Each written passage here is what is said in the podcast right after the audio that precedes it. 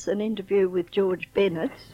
I I think he was MLA, and uh, the interview was done in about in sometimes during the 1970s.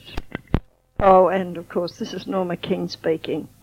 It's the year t- now now the year 2000, and I'm copying these tapes. Uh, wait a minute. When did you come to the Goldfields, then, Mr. Bennett? Well, I came here on the 16th of January 1896. Mm. My father arrived here one year prior to us. Mm.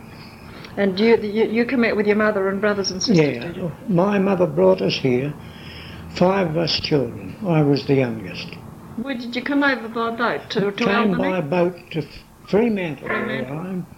And uh, we came on to Kalgoorlie By uh, you would have come by the train. by the train, New train, which was the, Just uh, through. the other, it was not built to Coolgardie at that time. It was the other side, about three miles. Oh, I hadn't and we continued on coach Mm. to Kalgoorlie. I can imagine that. Hmm. Would be. And uh, how old were you then?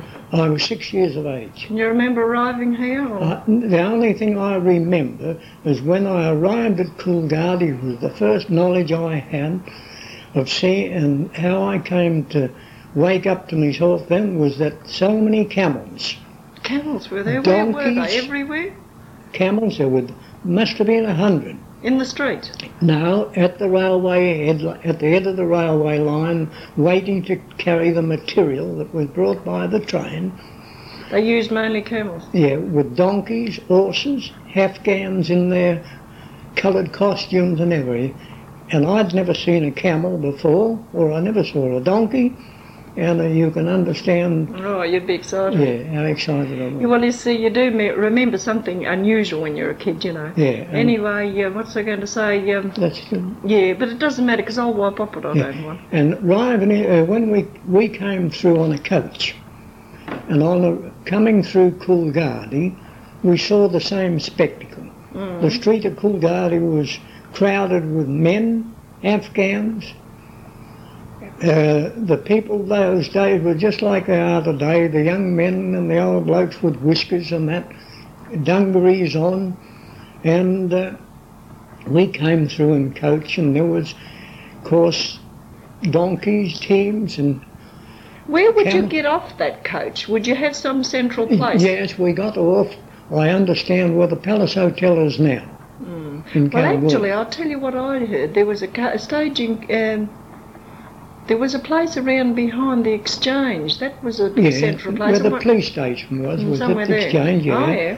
Well, that, we got off somewhere there. Somewhere there. And the mine sent the dray in with a horse for the meters to take us out to the mine because my father was one of the first engine drivers. Which mo- Boulder, Great Boulder. Great Boulder. And the father, on arrival there, we was notified that dad was in the hospital with the fever Oh, which there was many dying at the time. And wh- they took us out to where we were going to live. The single men built us a three-room tent with an oil drum as a stove. Mm. And we started off there. And uh, your mother had to come in to see your father in hospital. My father came, mother walked through that bush, which was It would be which bush. very lonely and advised not to do it. But those days, the men were a different type than they are today. Oh, they were. They'd be lynched if they'd done anything to a, a woman Well, even in my own memory, you know, I've lived in bush places. Hmm. I've never been worried. No. And uh, anyhow, Mum had no education, never went to school. Mm. Dad had very little. And we started off. I went to college school on the lease, one of the first. Oh, The yeah, Reverend the, the Great Boulder, was it? Yeah, What up sort on of the a lease. man was he? He was a, a, a man that you could, couldn't, well, I don't know, I've never heard or seen a man like him. He was good. I used to go to the, later on, I used to go to the Christmas parties where he ran for For natives. natives, yeah. And I was connected with him for years, although I wasn't a Church of England. But he didn't care what religion No. were. That's a good minister. He came to our house because my brother was a bit of an outlaw and he used to try to keep him in check. He'd come there and he, he was one of the family. Mm, yeah, I've read. My mother remembers him, and she was telling me about the parties they gave the night natives here. And I was in contact with him just prior to his death, only a few years ago in Perth. I read about his death. What's I going to say? He, um, Reverend Thingamy. He, uh, oh, this little school you had was it just a was it just a Hessian? Tank. No, it was a tank. Great big tank. Was that the tank church they yeah, talked about? And that's where they- you were taught in that. Yeah. It would be damn hot, wouldn't it? Yes, it was in the summer. We, I was only there for a while because there was a convent school opened on the Horseshoe Lease. The horseshoe. And we had to shift out of our house that they built for us because we were right under where the, the plant is now that they had to build there. Oh, And they shifted us and we went down near the Chaffers. So I went then, crossed the line over to the Horseshoe Lease into the Catholic school. First Catholic school. That there. would be St Joseph's. Well, I don't know what I it think was. it would be. Was that would that be sort of near Kamballie? Yeah. That was my mm. mum lived in Kamballie. yeah. When my grandmother came out here, her husband had got killed on the, while they're on their way over, and she Oh. had six kids and they landed here and worked for. There was a boarding house keeper called Mrs. Rice, and she was my mother's sister, Mhm. and my mother's auntie, I mean. And she, uh, my mother had to, grandmother had to work for her and rear six kids on her own here. Hmm. She did bank cleaning, washing, you know. Well, now, Well, what are we up to? What would you? you that was your childhood, Hmm. and uh, then you went and worked on. Um, where'd you work first? Where was well, I worked first for a building contractor at Boulder uh, by the name Matthews who shifted the houses off the Adeline lease. down where the new ones are yeah, now. yeah. Uh, on uh, down that end, I forget the name they call that, on the creek. You remember the creek? Down. Um, End of Boulder. oh yeah. Well, We shifted all the houses off of there. I was working in the shop prior to that, cleaning at five shillings a week from 7.30 till 5 p.m. planing lards for trellis work. Every house had a trellis work. Well, then when they got the contract, I went out with them as a boy, and I, I was 14 years of age at the time, and I was digging block holes underneath the houses for the blocks when they shifted them and mucking around. You were doing the dirty work. I was work. doing the dirty work, five shillings a week, and from 7.30 in the morning till 5. Well, I then had various jobs. I I went out. I went to a bike firm in Trafalgar. Was there working, and I went Was there a big centre at Trafalgar? yes. I've got all the population, everything in books, and uh, they. Uh, I went out sandalwooding. I went down lakeside and I worked about three weeks down there and I rode my bike from Trafalgar down to Lakeside as kitchen boy and I was there at six o'clock in the morning after riding down till six o'clock at night. Oh my God, that was work. And then out sandalwooding and uh, then I went in 1900, I went uh, oh, working on the Hainault gold mine where this Tourist. tourist uh, places at the present time. I was working on the sorting table there and uh, trimmer on the boilers. I had to give every now and then on certain times a hand on the end of the logs. To throw them in the boiler. Yeah, to help the firemen. Oh God. So I worked on that. Then I went out sandalwooding. Then I went on the Great Boulder Mine.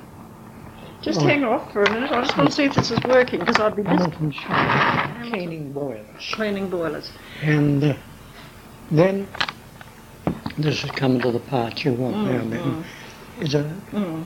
uh, in 1910 it was, that I, uh, there was a, a, somebody came and contacted some of the boys in Boulder, to, or young men, would they go to the, they wanted men up at the Whim Well copper mine in the northwest, and that the conditions from which they explained were pretty good. So I decided with three other um, young men to go up there. My mother was very hostile about me going because we lived a very happy life home in our place. It was a we Were you the first one to leave home? I was the first, Oh. and uh, so I went went away there, and uh, we had a good trip up on the boat. I was very sick. What was the name of the boat? The Koombana, Koombana. which which uh, turned over and was never heard of later. Was that long after your Yeah. trip? A few years after. Yeah, and uh, going up on the boat, I was sick, and the purser took a, a fancy to me in some way. I don't know why, but he said to me, he said, look, young fellow, he said, I don't like you going there. He said, it's a, a rotten place to work. He said, it's slave conditions, and he said, they treat you rotten. So anyhow, You, how old were you then? I was uh, 20. It was 1910. I You was were- born in 1890. Oh, well, you were 20 then. Yeah. And uh, we got off the boat out in the stream, and, and uh, we were put on a lighter. Now, what is exactly a lighter? A lighter is a flat top boat which they put out stock, cattle or Is sheep, it steam, and, steam driven? Like? Yeah. yeah, yeah. uh, out in the water, sheep, luggage, and all sorts of uh, cargo that the ship can't come in there on account Well, of where were you then? At what place? uh, a place called where I arrived in, yeah. Balla Balla. That's That's, Wim- that's the port. that's that's the little landing place Oh, for, for Wim for yeah for Whim Creek. Yeah. And uh, You got on the lighter. yeah, so it was raining and we were soaking. Was this summer or winter? Oh, I couldn't tell It you It wasn't bitterly. It was wet though. Yeah, was it. it yeah. was wet. It was raining, and we got wet, and we arrived in to the destination. We were met there by an unfriendly type. Uh, I would say he was a German, or he had a foreign descent. Uh, and uh, I said to him after we were standing there a long time in our clothes, I said, "Where do we get some food?" He said, "You get it when I when I take you to get it." He said, "You uh, do as you're told from here on." So we eventually got up to where we were supposed to go. That to was live. at the mine, Yeah, right near the mine. yeah, near the mine, in towards the between the mine and the hotel. And they had camps there, but they weren't as they were supposed to be. We had to go and find room, each of us in another camp with somebody else. They didn't want us. They didn't want us. We were unfriendly guests. They made it hard for us. Uh, when they knew, when they seen us there, we were told to go up the mine and get timber and make ourselves a bed with bags, and uh, go down in the store, and you could book your food.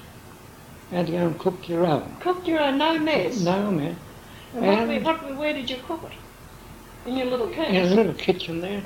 So anyhow, uh, the men, these other young men came home from work, and they spotted us there, and we had a campfire talk that night. There was a fight because one fellow had to go in one room, and they didn't want him. And we had a campfire talk, and we found that they was from the same place as us, Boulder. And they said, what did you come here for? Well, we said, we come here the same as you work. Well, you'll find that this is going to be rotten. I, I, they told us all about it, and I said, well, why do you stay here? They said, we can't get out of it.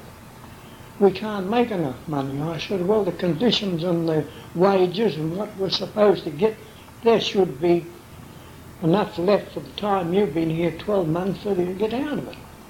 What they, they say? they said you can't because they book you off and there's this and that that you can't get enough money. So anyhow, what we decided, we went to work the next morning at 8 o'clock and within an hour, three of them had left. Three of the new fellows Yeah, three of our, my party left left.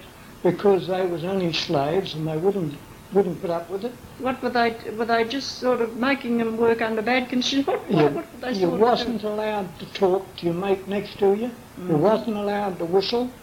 Oh, They weren't allowed to smoke. And Just keep working, keep working. And you was told to do this and do that against what you should be doing. You was doing a different job.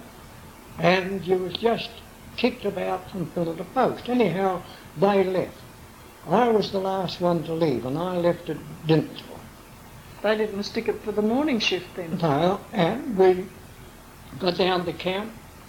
They went and they ordered some groceries. We planned out then in the camp that we would we'd get out of the place.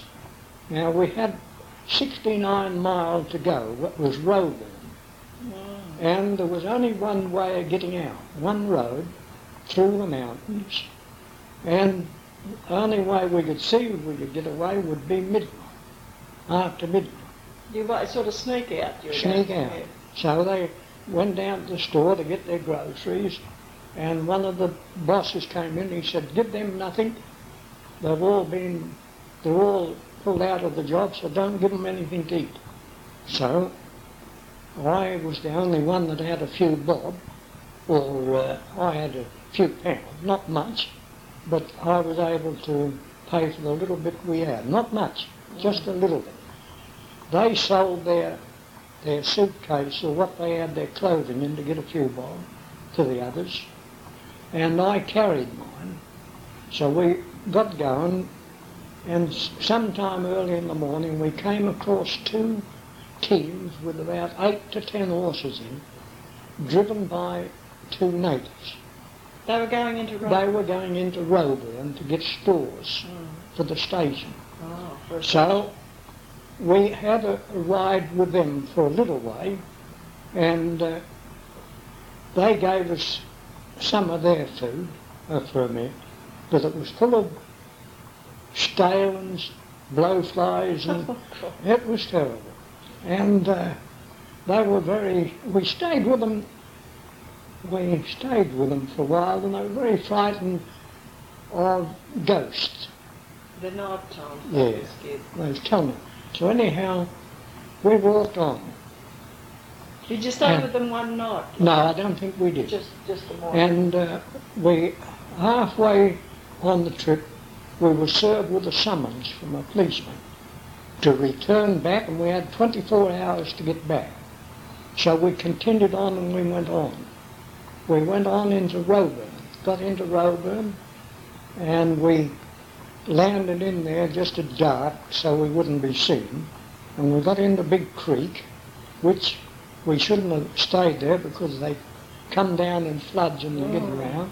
But anyhow, they, the police knew we were there because they wanted somebody to go to work in the next morning to help the engine driver to run the little train down to the wharf, which was 15 mile down to Point Samson from Roebourne, And the engine was out of order and they wanted somebody to help the fitter. So they asked me would I go to, would I work. I said yeah.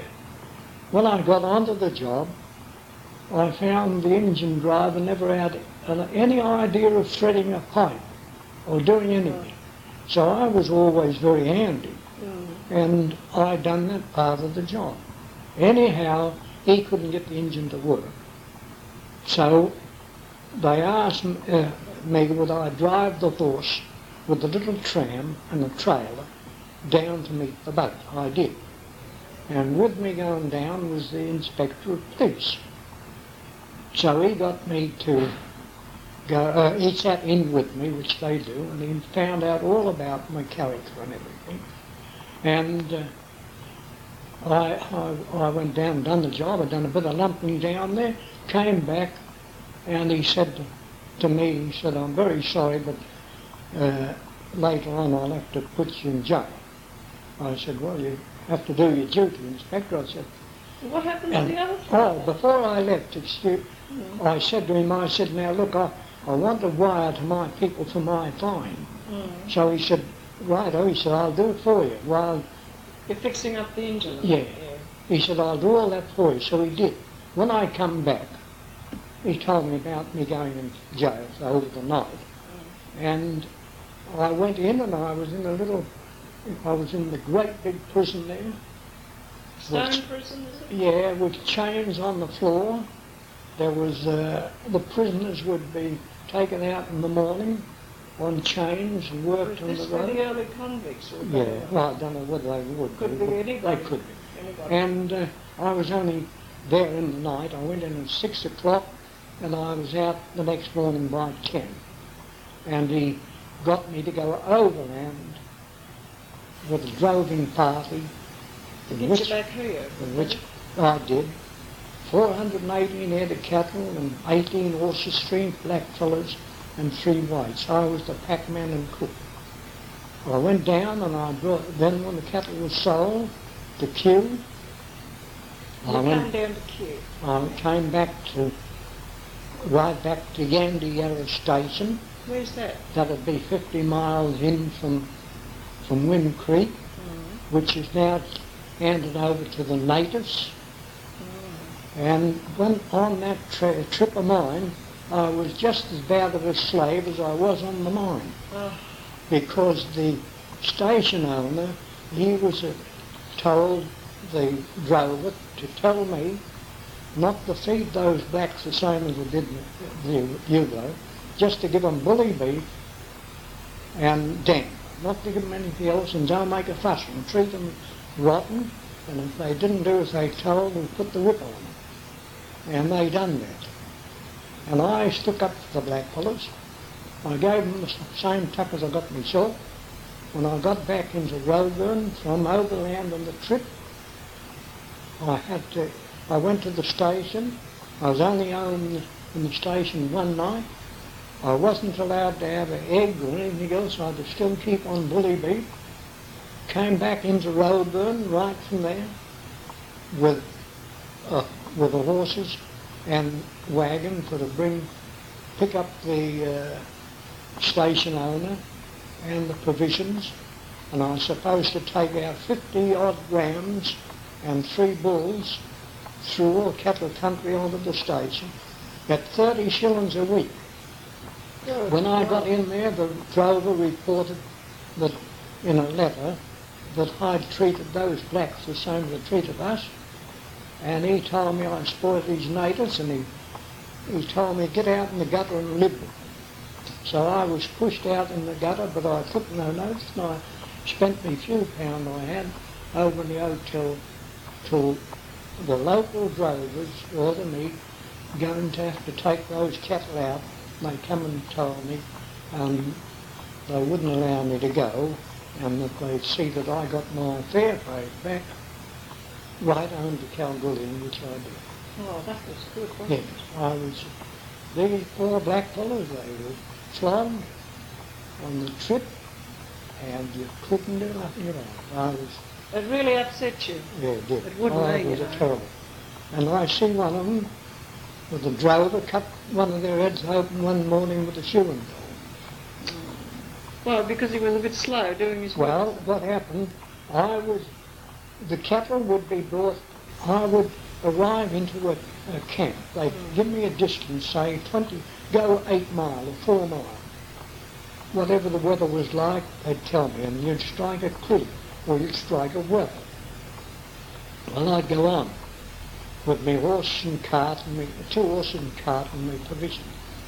I'd pull in there and I would cook tea Mm. get me bread made, get me dinner on, and then when the cattle come in, they'd come in and come on to camp, be circle them around to steady them down, and then I would take over as soon as they got dark, and I'd do the first hour, hour or hour and a half watch, to while they had the tea, I'd finish up, they'd wash up for me, the drover and the others, and then I'd have to call a native to take the next watch. Oh, Now, I none of those native boys could tell the time, oh, they wouldn't be. and it meant that the drover was the next man to come on duty. Well, half the time, those boys were frightened because the way they were treated. Mm. And they went on and went on till somebody woke and took over. And the main boy that was after me was his main man. And this morning, when I say he got his head cut open, the cattle, going along the cattle, he went to sleep on the horse and they drifted out on the side. when they come into camp that night, the bloke just got him and banged him over the head with the tongs and cut his head open. And the second man and I were going to leave, and we were going to take two of the best horses, and we were going into Carnarvon and tell him to come and get them. Well, that was that part of the trip. Yeah, Richie, you got you haven't got very good memories of the northwest then, not happy ones. No, not a happy return. No, uh, I well, and uh, at Roebourne, it was a terrible day when we left raining and we could only do two or three miles the first two days. It was terrific. And that was my first start off on that job, sitting on a horse day and night. How, how long would it have taken you to Oh, it took us about about eight months, somewhere around about that. to get back here? Yeah, six to eight months, like that. And where would you have ended up? Like you'd have to. Where did you drive all those down to? Down to Kew Day. We sold them at David. Then you And I think they were the- sold at about six pound a head. And then you just got back from there. Yeah, yeah. I went back to to the station Yandeyarra. Then I had to go into Roebourne for the stop, for the get the provision. And from there I left. How'd you get back from there? I got on the boat. on the boat. Mm. I came back again on the Koombana. Same one. Yeah, the same boat. Mm. Now, this is a little story now that's never been told before. Mm. And the Sunday Times printed an article one time that they never knew anything about how that ship went down. Now, and I was going to write, uh, get in touch with Mr. Davidson down, I know he was, to tell him about it. Now, man, purser on the boat told me, he said, look, Benedict, he said, I'm going to leave this boat. He said, this boat is the most dangerous boat that's on the road. He said, we went to Spitzbergen to have new plates fitted. And he said, she's top heavy. And she, he said, After they got the new plates put in. yeah. He said, what's going to happen? He said, this boat will, in one of these cyclones will tip over and it'll be the end of it. Now, I don't know That's quarter of what whether he was on that boat or not, when it happened. but he said, I'm telling you, but he said I couldn't tell the captain, I couldn't tell any of these. He said I hadn't said a word, but that's what will happen. And it did. That was sad. But, um, Now, what I was thinking, you know, I, I was re- I found an old paper of 1910 about Whim Creek, just about the results of the mine. That was all nothing interesting. But they said the manager was a Mr. Sleeman. Was that yeah, there was a Sleeman? There. Yeah. And was it But I don't know whether he was there when I was there. I don't remember that, but he was late. He was there at one time, I know. And he wouldn't have been one of the journalists, would he? No, no, no, no. He was, he was an English. No, no. I don't know whether he was the one or not there when I was there. But uh, it appeared to me he was a foreigner, that met us. But I wasn't there long enough to uh, know who buses were you know, who manager or not. Perhaps Sleeman may have been there, and he may have been a man that we should have seen. And Instead of some of these underdogs, you know, riding our ship bosses. yeah, they were the ship busted blokes. But they're the ones that caused all the Yeah, trouble. Well, there's some people power goes to their head.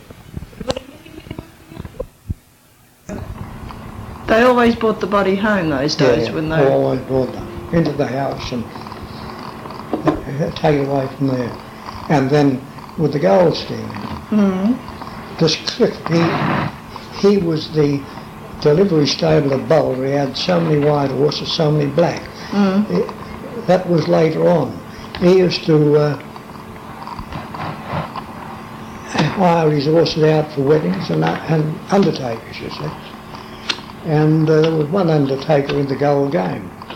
So he used to, they used to have a long coffin cart like a, a gun carrier. Did it have a roof on or just No, just like a coffin on a big, on four wheels. And just to go up the mine, and you'd put the body in it.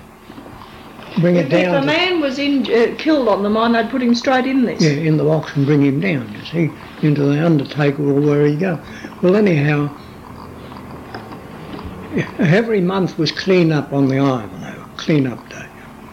So this bloke would go up there, and the bloke on the electric tram that was taking the slimes out towards Boulder Station would was in uh, in with the bosses, you see, and they'd bring out concentrates from the mill and drop them down the dump. And Charlie Clifford would there, and he'd pick them up and put them in this coffin box and take them out. People used to say, "Oh, Christ, there's another accident on the Ivanhoe." Another Must have been realised about regularly once a month. then Fred Gundry and I, when I got buried underground, they was had suspicions of me that I was a spy from the bo- They had one because he put me on after I got buried.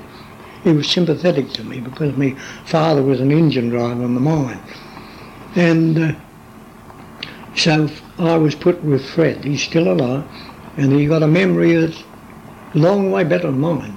I should speak He to him one day. give you the dates, he can give you everything. And uh, so he was driving the horse with four trucks, I think it was, and I was his offside, and we used to go out on the dump with the things. And it come Boulder Cup Day, and they said, anyone off tomorrow finishes up. I was bit weak after being buried, and I was on a on uh, Wincarnis as a tonic. Oh, yeah. And I went down to the races, night shift, come home, and had to go out to Trafalgar by the train. And I had a drink at Wincarnis at Stevens's hotel there, Kalgoorlie there, you know, near Montgomery's. And they gave me me bottom of the bottle of Wincarnis, about that much in it. Must have been heavy sediment. they couldn't get me to work, out of bed to go to work. I was that crook with this, and I got the sack. And I was told 12 months after by Fred, said, do you know how you got the sack, George?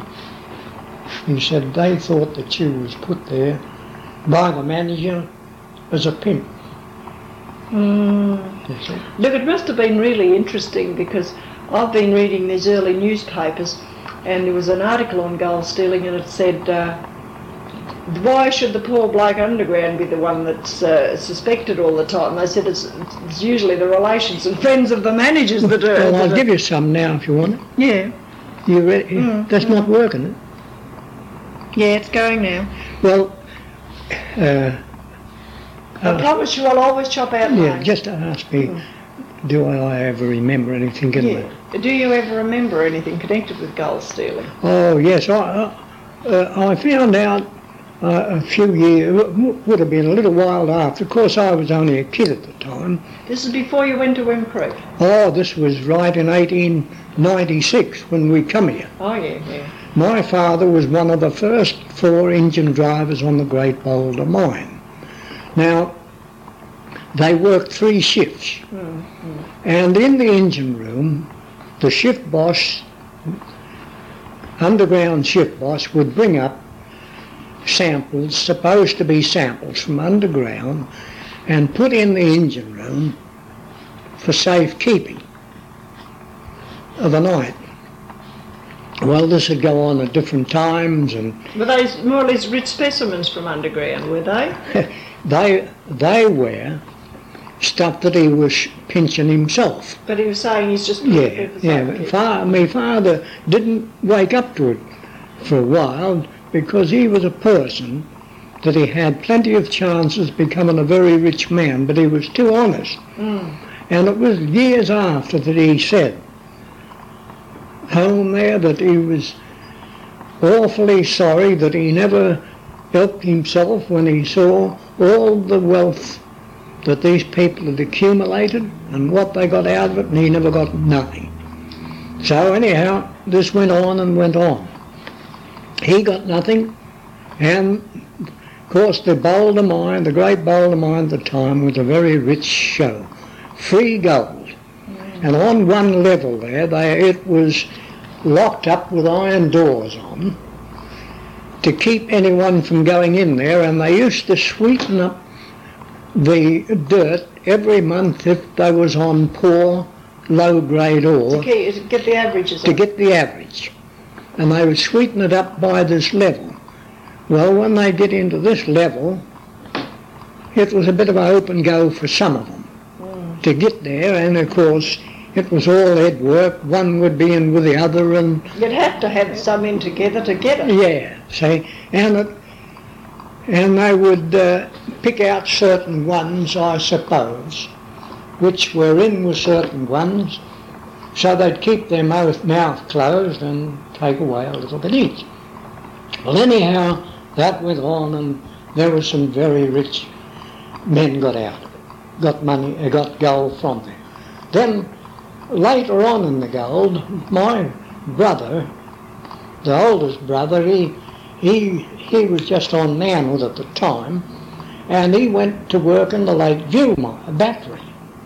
Well, that was a very rich mine at the time too, and uh, there was two other chaps with him, and they were well-known fellas, and they built a furnace in his camp, in a fireplace, and they'd bring home every night a certain amount of amalgam From the um, from the battery. factory, yeah. And on the weekend, they would treat their little oil for the week, and they accumulated a lot of money. That'd be over a period of time. Oh yes, I, oh, I've seen. See, I didn't know what it was as a kid. I used to see these had locked tobacco tins I used to carry, and they'd have one of them, each of them, full every night.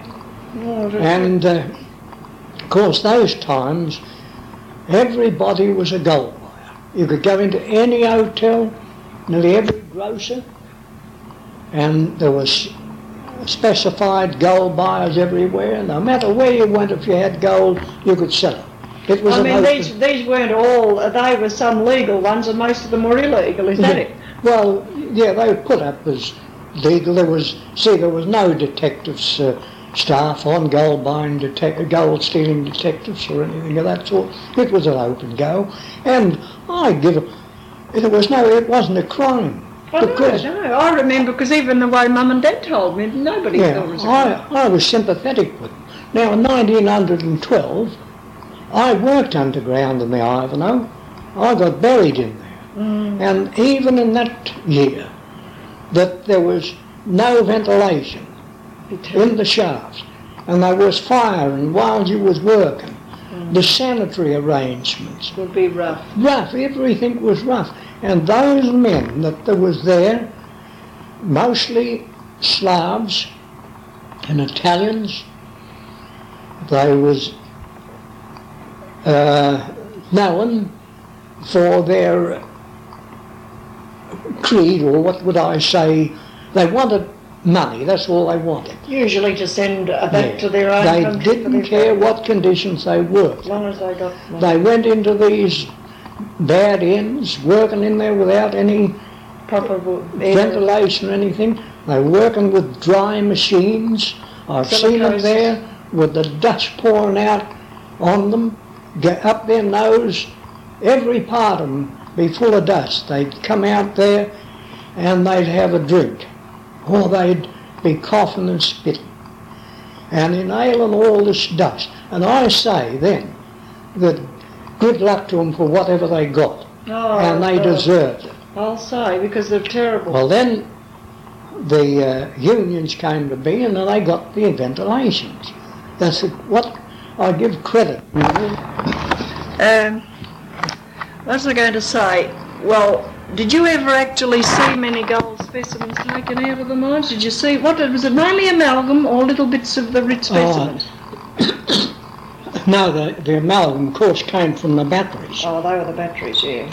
The stone was brought from the, from underground, but this is how it was brought. Mm. Now, it would be brought up in sanitary pans. That was one of the well-known ones, was it? You Yeah. could get a fair bit up in that. And we had a sanitary contractor who helped quite a lot in the in the getting of the stuff out, and uh, many uh, uh, men were selected like by bosses to handle the sort of business and uh, in fact myself one time I was offered by one of the supervisors a job as toolie on the mine to leave the Commonwealth Railways and go there. And of course my job was being a toolie. I would bring up the tools and of course bring up whatever was required of me to bring up. Now, I've seen down while I've been Underground these foreign chaps that they was real good on specking out the free gold. I've seen them there fossicking around and I've seen us there put a stone on the on a, a rail to upset a truck. While they was bobbing it, the others would be would be fossicking around, picking out the eyes out of the good stuff. That was in that truck. In, the truck, They yeah. put him back in. And uh, it was also for me, I used to be sent there on a busy day as an extra man, me and my cobber, taken off the sand job uh, with the flying gang, I think it was the 1500, to help to bring up the uh, required amount of dirt wanted. So we were quite pleased to see that we could get a spell by the stone being placed on the line. We'd sit down and have a spell. Oh, I bet you were pleased. And uh, of course, the, everybody those days always had a enamel billy, a blue enamel billy can. yeah, I've seen it with a little handle on the. Yeah, with a mug on the top, like. And they were for tea. Of course, they carried much other stuff. I think that the Italians would have wine and water in that. Or Yeah, they- mixture. Mm. and it was a very useful thing. The mining companies woke up, and uh, of course, they knew that the good stuff was being taken away in the cans, high grade ore, and uh, then they put out in front of the change room pegs, and everybody had to turn their billy can upside down. Which mine was this? All mines. All of them? Every mine they had to do it. And then they put a false bottom in. They had something that they'd push in the billy over the top of the. They'd only have very rich stuff there when they done this, Oh, they would need. and push this in and turn the billy up. And uh, that, they got away with that. Then they woke up to that, and it was in the boulder mine that they put in an alteration in the change room. And you had, in the change room, they, they separated it into two proportions. When you came on to work, you came in your ordinary clothes, and your working clothes would be over the other side, and you had to climb a straight up ladder about five feet, I think it was, or six feet, naked, go over and down, so you wouldn't be carting any stuff with you. Well, anyhow, Well, they, well, well, who could see you from there, well, they, they have a man, change room man in there, watching it? watching you. And, uh, What if they bribed the change room man? that, that could, that would could have happened, I bet but- it did.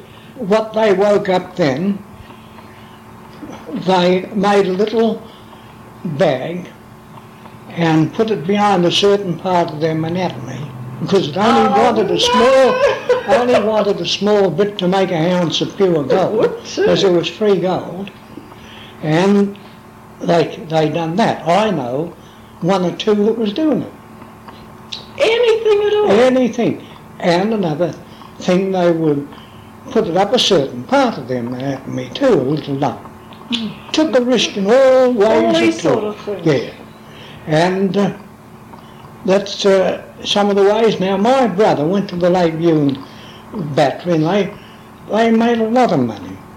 They got that much that they decided they'd go to Adelaide for a trip. They went over there and they mixed up with all the roughest women they could find, I think, they came back and they, they were, they brought back a lot of opals with them. They was sold a lot of opals and spent their money on drink and that and came back, went back to work and made money again. They went down one day and they walked into the Chaffers battery and they helped themselves there to a good parcel. No one knew them. And then another time they used to go over the horseshoe and get in the, they had a big puddle wheel at the horseshoe these this time, and they used to take the, the dirt over on this wheel and tip it into launders. So these three got up in there one day and they, well, they used to go there regular in old working clothes and scrape out the launders. They never- Nobody queried them? never got caught. They were getting gold everywhere. Well, then came the detectives, Pittman and Walsh. And uh, they came to Ben, and uh, Pittman was a man, he was a, a policeman and a half. He, he stood right out on the laws and the regulations and everything. The other fellow with him was a gentleman. That's Walsh, was Yeah. yeah. more of a gentleman. Pittman, he'd go to places, and if he could bluff his way in without having a search warrant, he'd do it. He'd go in and he'd upset drawers and look in everything in there and leave them on the floor. He treated some of the people terrible rough. And they didn't like it either.